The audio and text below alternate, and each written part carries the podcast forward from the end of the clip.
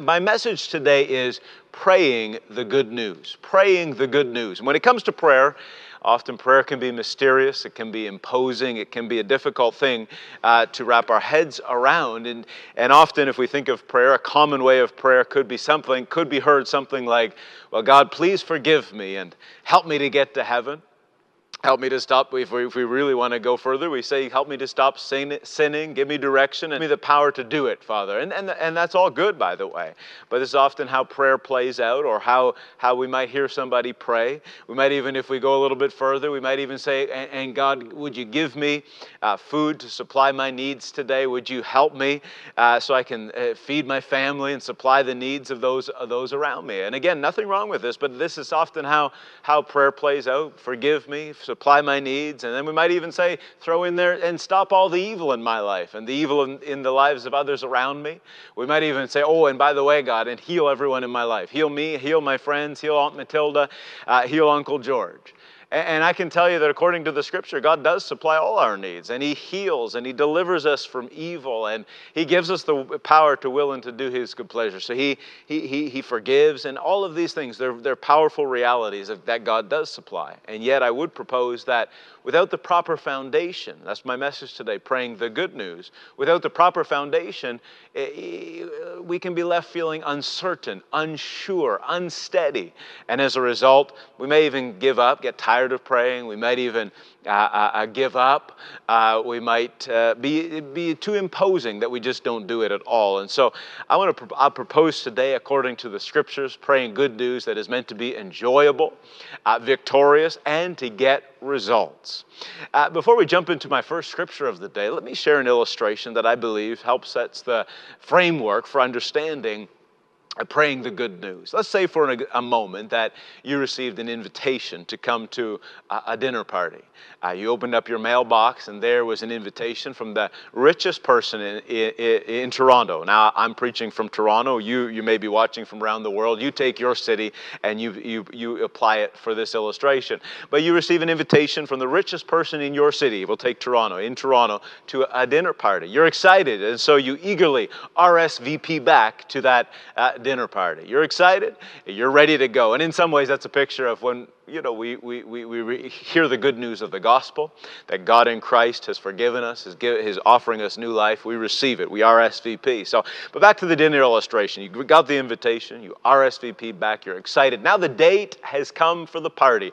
And so you drive up to the gates of this ostentatious mansion, a huge property. You drive up to the gate and you show the security guard your invitation. The security guard lets you in. You begin to make your way up the long lane to the, to the, to the beautiful, incredibly large house where your host lives. The lane that you're driving up is so long, however, and winding that you get lost and you end up in the rear of the house. And you end up entering in through the through the servants' quarters, through the servants' entrance into their servants' kitchen. Not even the main kitchen, the servants' kitchen.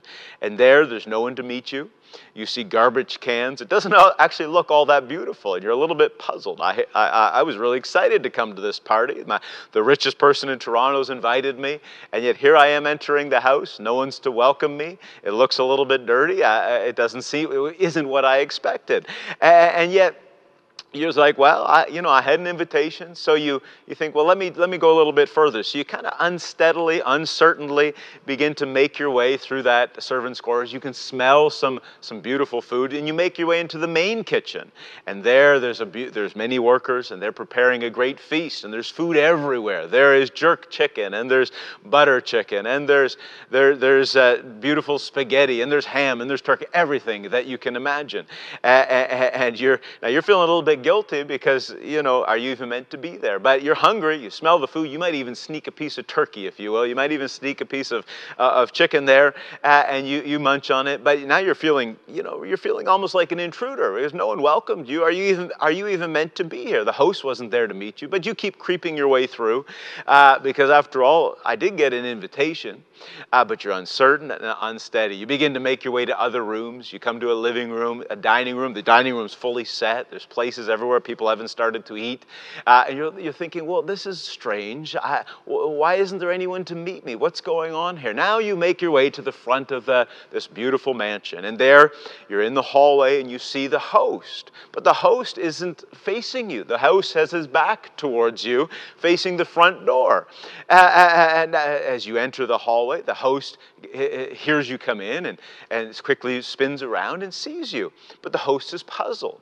You see, the host has been waiting at the front door for your entry. The host has been waiting for you to, for you to arrive and wasn't expecting you through the, through the servants' quarters. Now, he's glad that you came, by the way. He's just glad you made it in the house, and he's glad you made it. But, but, but, but you sit down, then you sit down with the host, and the host begins to explain to you that you know, this invitation to the party, it was actually a party for you. Uh, and at that party, the host was about to explain to you that, you know, he was bringing you onto the inheritance for the entire estate, along with, alongside his natural children, and everything that he had was to be yours. And in that moment, a light bulb went on.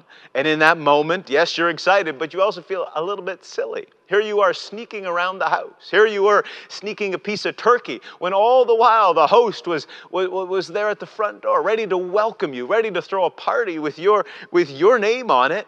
Uh, and now, He's given you everything that you need. Now, of course, when you when you when you come to that palatial house, uh, you, you, just roll up to the front door. You don't barely even need to knock. You come right in boldly, and and, and if you have a need in your life, you you know you might ask the host or the, the you know you, you, the host just out of graciousness, but you already know that everything he has is yours, so you're pretty bold in asking, uh, and it gives a whole new parameter to how you approach that situation. Again, this is a this is an illustration of our coming to faith in Christ, but within our, our life within prayer.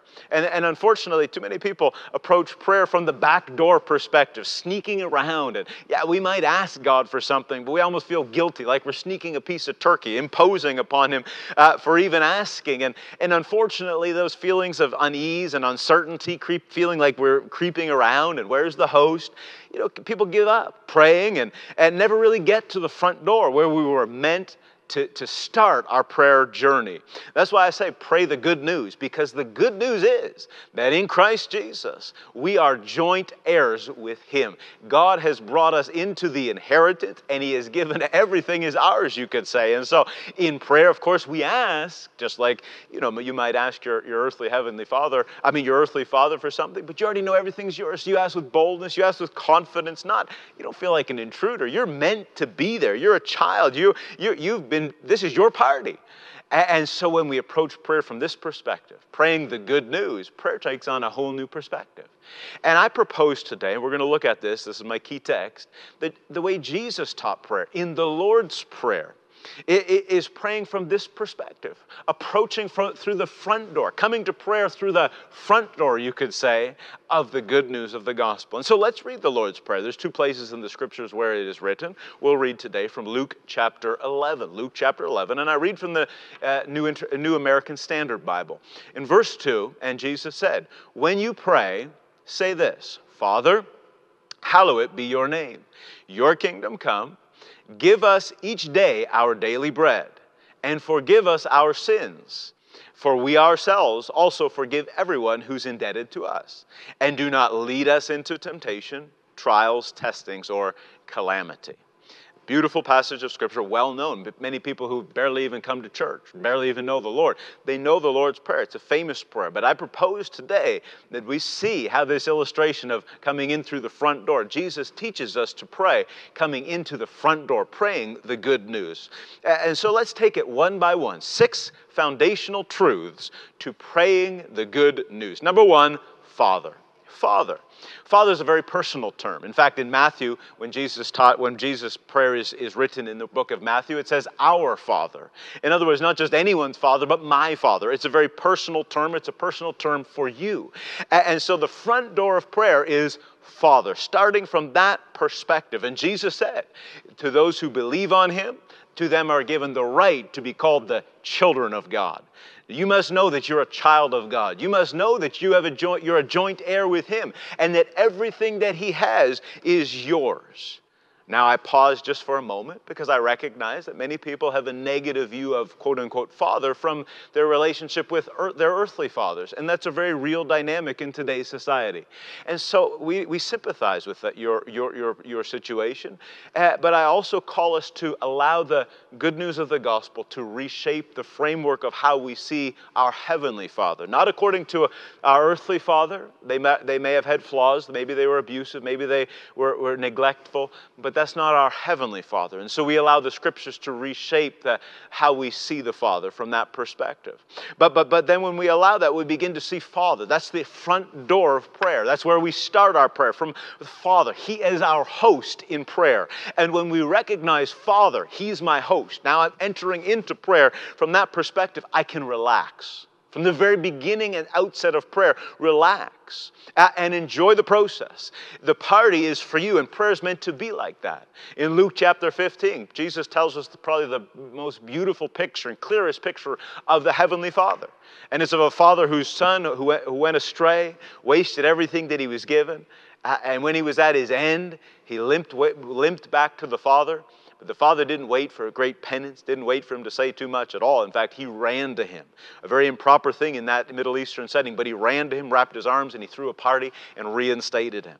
See, this is a picture of Father, and it's a picture of us coming to Father every time in prayer. Come through the front door uh, uh, of understanding who our host is. He, he is Father. And the problem is many times people don't equate this, this understanding of who God is in prayer. They make it, you know, God's ostentatious and He's holy and all these things. He, of course, He's holy, but, but He's distant and it becomes something, you know, people approach prayer in a type of penance. Some do it that way, some do it in a type of ritual, uh, others do it in a formulaic way that if I pray it in a, for, a certain formula, then God's going to answer my prayer. It's not meant to be any of those things. It's meant to be, number one, in relationship with Father. You're not an intruder. You are coming to Father who said, Every good and perfect gift comes from Him, Father. This is how we pray. This is the foundation. In other words, right from the very beginning, our host in prayer, the Father, is saying, Don't be on edge. You're not an intruder. You don't have to feel guilty for asking. You don't have to feel it's all yours anyhow. Come in and enjoy and relax. So, number one, we start with Father. Understand who we're coming to in prayer. Number two, Jesus said, Hallow it. Hallowed be your name, but hallow it. And hallow it speaks of worship worship. And worship, the word worship means to celebrate the worth of. So we start understanding who our host is. We're relaxed, but now we begin to worship him. We begin to celebrate who he who he is. And when we but when we come from the foundation of Father, we worship him from the right perspective. The scriptures talk about the fear of the Lord, and, and, and I could say worship, the fear of the Lord enters into our worship. But recognize what true fear of the Lord is. True fear of the Lord, according to the scriptures, is not a slavish fear of punishment and of mean, vindictive, uh, punitive action according to your actions. No, fear of the Lord means to be in awe of His goodness, awe of how great He is, to celebrate Him and His goodness in our lives. And so we come from, from the Father, from the platform of understanding Father, then we begin to worship Him. We celebrate how great He is. We celebrate Him, the generous God, an all loving God, a, a God of all power, a God who's self giving, self sacrificing. We worship Him and we get lost in this part, part of it because we begin to understand He's so awesome, He is so great. And the more we get to know the, who he is, the greater the awe, the greater the wonder. And you notice here we've come in through the front door of prayer, Father, and then worship. We have still haven't even gotten to our needs. We still haven't even gotten to all the other things.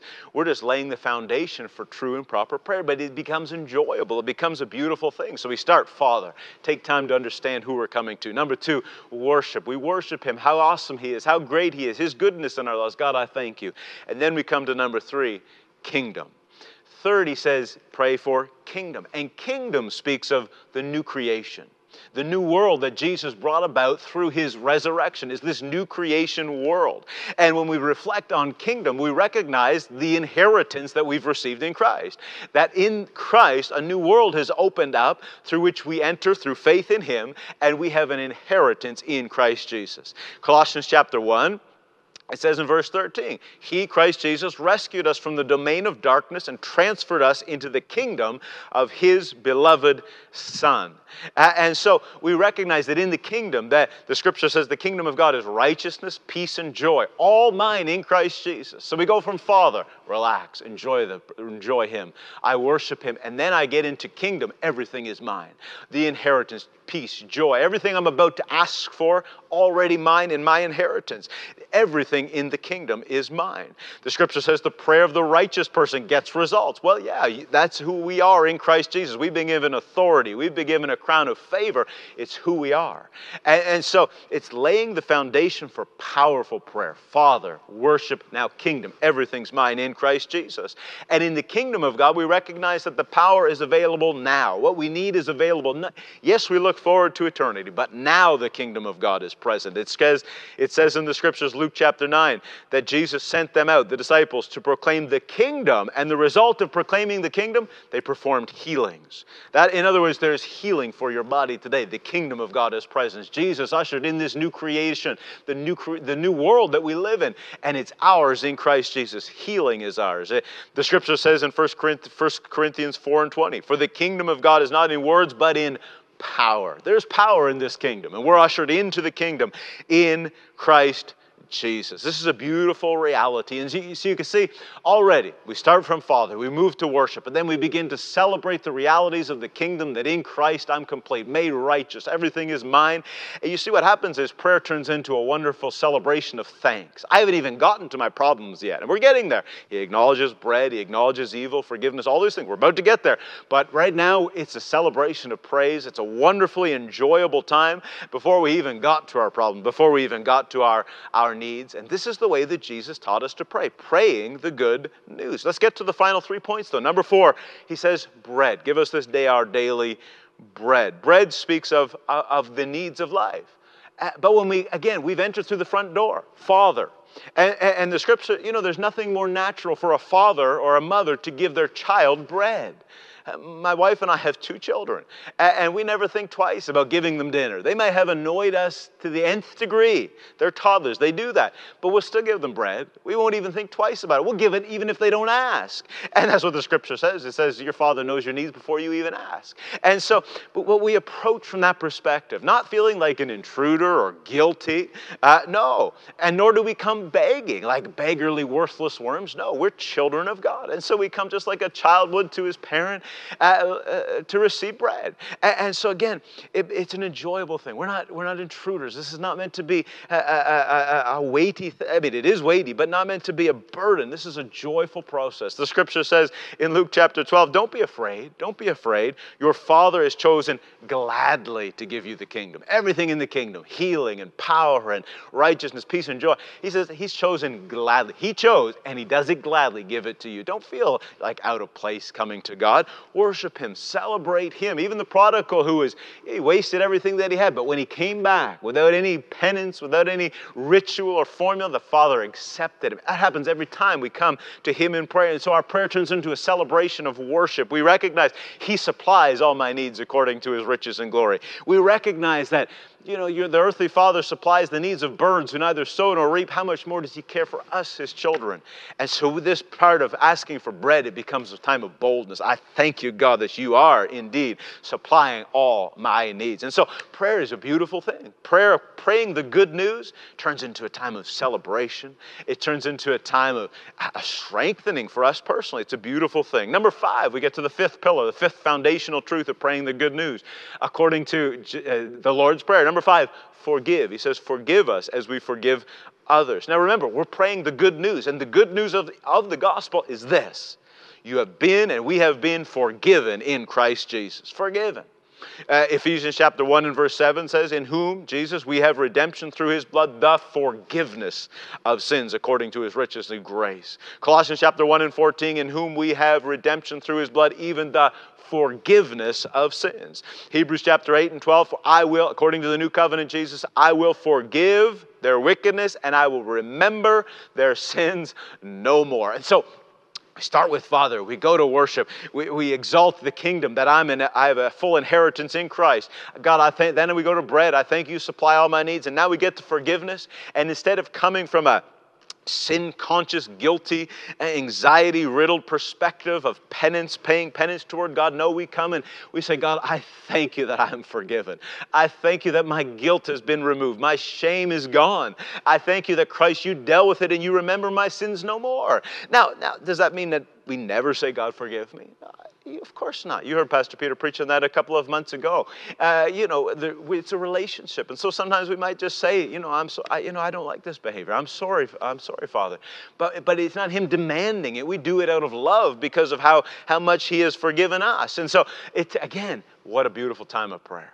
What a beautiful time of prayer. We're not coming on hands and knees begging for forgiveness. We're, no, we're celebrating what Christ Jesus has already done through his shed blood, forgiveness, redemption. And then he says, as we forgive others. You see, this is the beautiful reality. Unforgiveness is a self sabotaging evil in our, that we bring in onto ourselves. Self uh, unforgiveness of others hurts only us. It barely hurts the other person. And so, what, what we're being directed to in this essence of prayer is focusing on, I have been forgiven. And when we know how forgiven we are, we are set free from the self sabotaging evil in our lives of unforgiveness. This isn't God saying, if you don't forgive, I won't forgive you. No, Jesus, He already forgave in Christ Jesus. That's done deal. But He's saying, now you can be free. Live free from this self sabotaging behavior uh, uh, of unforgiveness recognize how forgiven you are and loved you are, and be free. What a wonderful reality. What a wonderful life this is. And that's what Paul said, in fact, Ephesians 4. He said, Be kind to one another, tenderhearted, forgiving, even as God, for Christ's sake, has already forgiven you. Unforgiveness is not, you know, if you say, I have unforgiveness, Nathan. God's angry with me. No, He's not. He's already forgiven you. But unforgiveness is self sabotaging. We self sabotage ourselves. We give in to envy and all kinds of destructive behavior. And, and, and it's not that God will come and punish, but, but, but, but, but this self sabotaging behavior has its own natural consequences. It, it, destructs our own lives. But thank God in Christ Jesus, He came to rescue us. So we must know how forgiven we are. We must know He's redeemed us. He's brought us back into the family. And we so it, it does us good to pray the Lord's Prayer. God, I thank you that I have been forgiven because the more we know we're forgiven, the more we can forgive others and be free from that self sabotaging uh, behavior. And I, I, I know that God's setting people free right now, even in the declaration of these scriptures. So, so but first we start with Father, then we go to worship. Then we go to celebrating the kingdom, my inheritance in Christ. Then we go to daily bread. God, I thank you that you're supplying. Then we go to, God, I thank you that you're forgiven me, and now I forgive others. But finally, we get to the part I call help. Help me, God. Help me be free from the calamities. Set me free out of the trials, the tribulations. In other words, don't let me crack under the pressure and there's pressure in life. And, and, and, so Jesus is teaching. There's nothing wrong with Jesus. Jesus is teaching us to pray this way. And so, of course, yes, there's times when we all need help in life. Let me be very, very clear. And, and so, so, but by the time we get to this pillar, we're so in love with the Father, so encouraged in worship, so uh, aware of our inheritance that He's supplying. I tell you, I mean, there's a boldness in this part now. I'm not a poor beggar begging for help from a scrap. No, I know He is coming. I know my help is in the Lord. And I recognize that, that the scripture says, remember, we're praying the good news. James chapter 1, it says, Let no one, when he is tempted, tested, tried by calamities or trials, say, I'm being tested, tried by God, for God cannot be tempted by evil, and He tempts no one. So get that out of your mind. It's not God bringing evil on your life. But 1 Corinthians chapter 10, God is faithful and he will not let you be tempted beyond your ability or tested or tried. But with the temptation, testing, or trial, he will also provide the way of escape that you might be able to endure it. And so we recognize, who it's beautiful. Yes, I might be in a trial. And there are times when, yes, we do need help. Paul even acknowledged that. Don't grow weary in well doing it. So don't feel condemned if you say, I really feel like I need help, Nathan. Uh, did I miss it on the other pillars? Listen, God's just happy you got in the house. If you came in the back door and started at help, no problem. This is not meant to be a strict formula that, that if we don't get it just right, God's not going to answer prayer. No, this is meant to make prayer enjoyable, long lasting, that gets great results. And, and, uh, and, unfortunately, when we don't approach it from the right foundation, we ourselves get tired and we quit and we give up on a powerful reality in our lives. And so it's an encouragement that you can, but let me be very clear. If you came in through the door of prayer through help and you work your way backwards, like that illustration I shared from the beginning, the host, the Father, is ex- just happy to see you when you meet. So let me be very clear about that. And there is help in the Lord. And maybe you need help today. He says, I will make a way of escape in whatever testing, trial, calamity you are facing. There is a way of escape in the Lord. And in crisis time, even a mere, you know, it talks about the Hebrew people in Egypt when they were 400 years slaves. And they groaned out to God and He delivered them. Why did He deliver them? Because of the covenant of their forefather Abraham. We today have a much greater covenant in the covenant of Jesus Christ. And if even a groan in that Old Testament covenant would bring freedom, deliverance out of Egypt for those slaves with silver and gold, not one sick nor feeble among them, how much more will just a groan in the new covenant of grace through Jesus Christ produce health, wholeness, silver, gold, help for your needs today, even a groan. And so never feel, well, I came in the back door. Oh, no problem. At least you're in the covenant. I'm simply laying a foundation today for prayer that's long lasting, that's foundational, that, that produces results, and that you stick at it and enjoy it. It's not meant to be harsh, it's not meant to be difficult, it's meant to be an enjoyable process, a time of celebration. And so, my encouragement to you today is this enter through the door, Father. Father, I thank you that you're with me. Father, I thank you who you are in my life. I thank you, you welcome me with open arms like you welcomed the prodigal son. Take a little, take a moment. You could take a long time, you could take a short time, but acknowledge that reality. Then we move to worship. God, you're so great. You're all powerful, but you're all loving. You're self sacrifice, and you're so good to me. I worship you. I, I give you honor. I give you glory. I give you praise. And then we go, Father, I thank you that in Christ everything is mine. I'm not a beggar, but I thank you that I, uh, healing is mine. I thank you that deliverance is mine. I thank you prosperity is I, I'm not coming at this from a perspective of a have not, but I am a have kind of person in Christ Jesus. And Lord, I thank you that you are giving me my daily bread, supplying all my needs according to your riches and glory. And God, I thank you that you've forgiven me, and now I thank you that I'm free from that self sabotaging behavior. Father, I thank you right now that you're helping me in my calamity, in my trial. You're strengthening me. You're giving me the power to overcome. You're working in me to will and to do your good pleasure. You're giving me wisdom. You're setting me free, a way of escape. Take that into your prayer closet this, this week. I encourage you. And by the way, you can pray on the subway, you can pray in your car, you can pray with your family, you can pray wherever you want. Uh, but I say, come to, the, come to prayer from the front door of God's presence.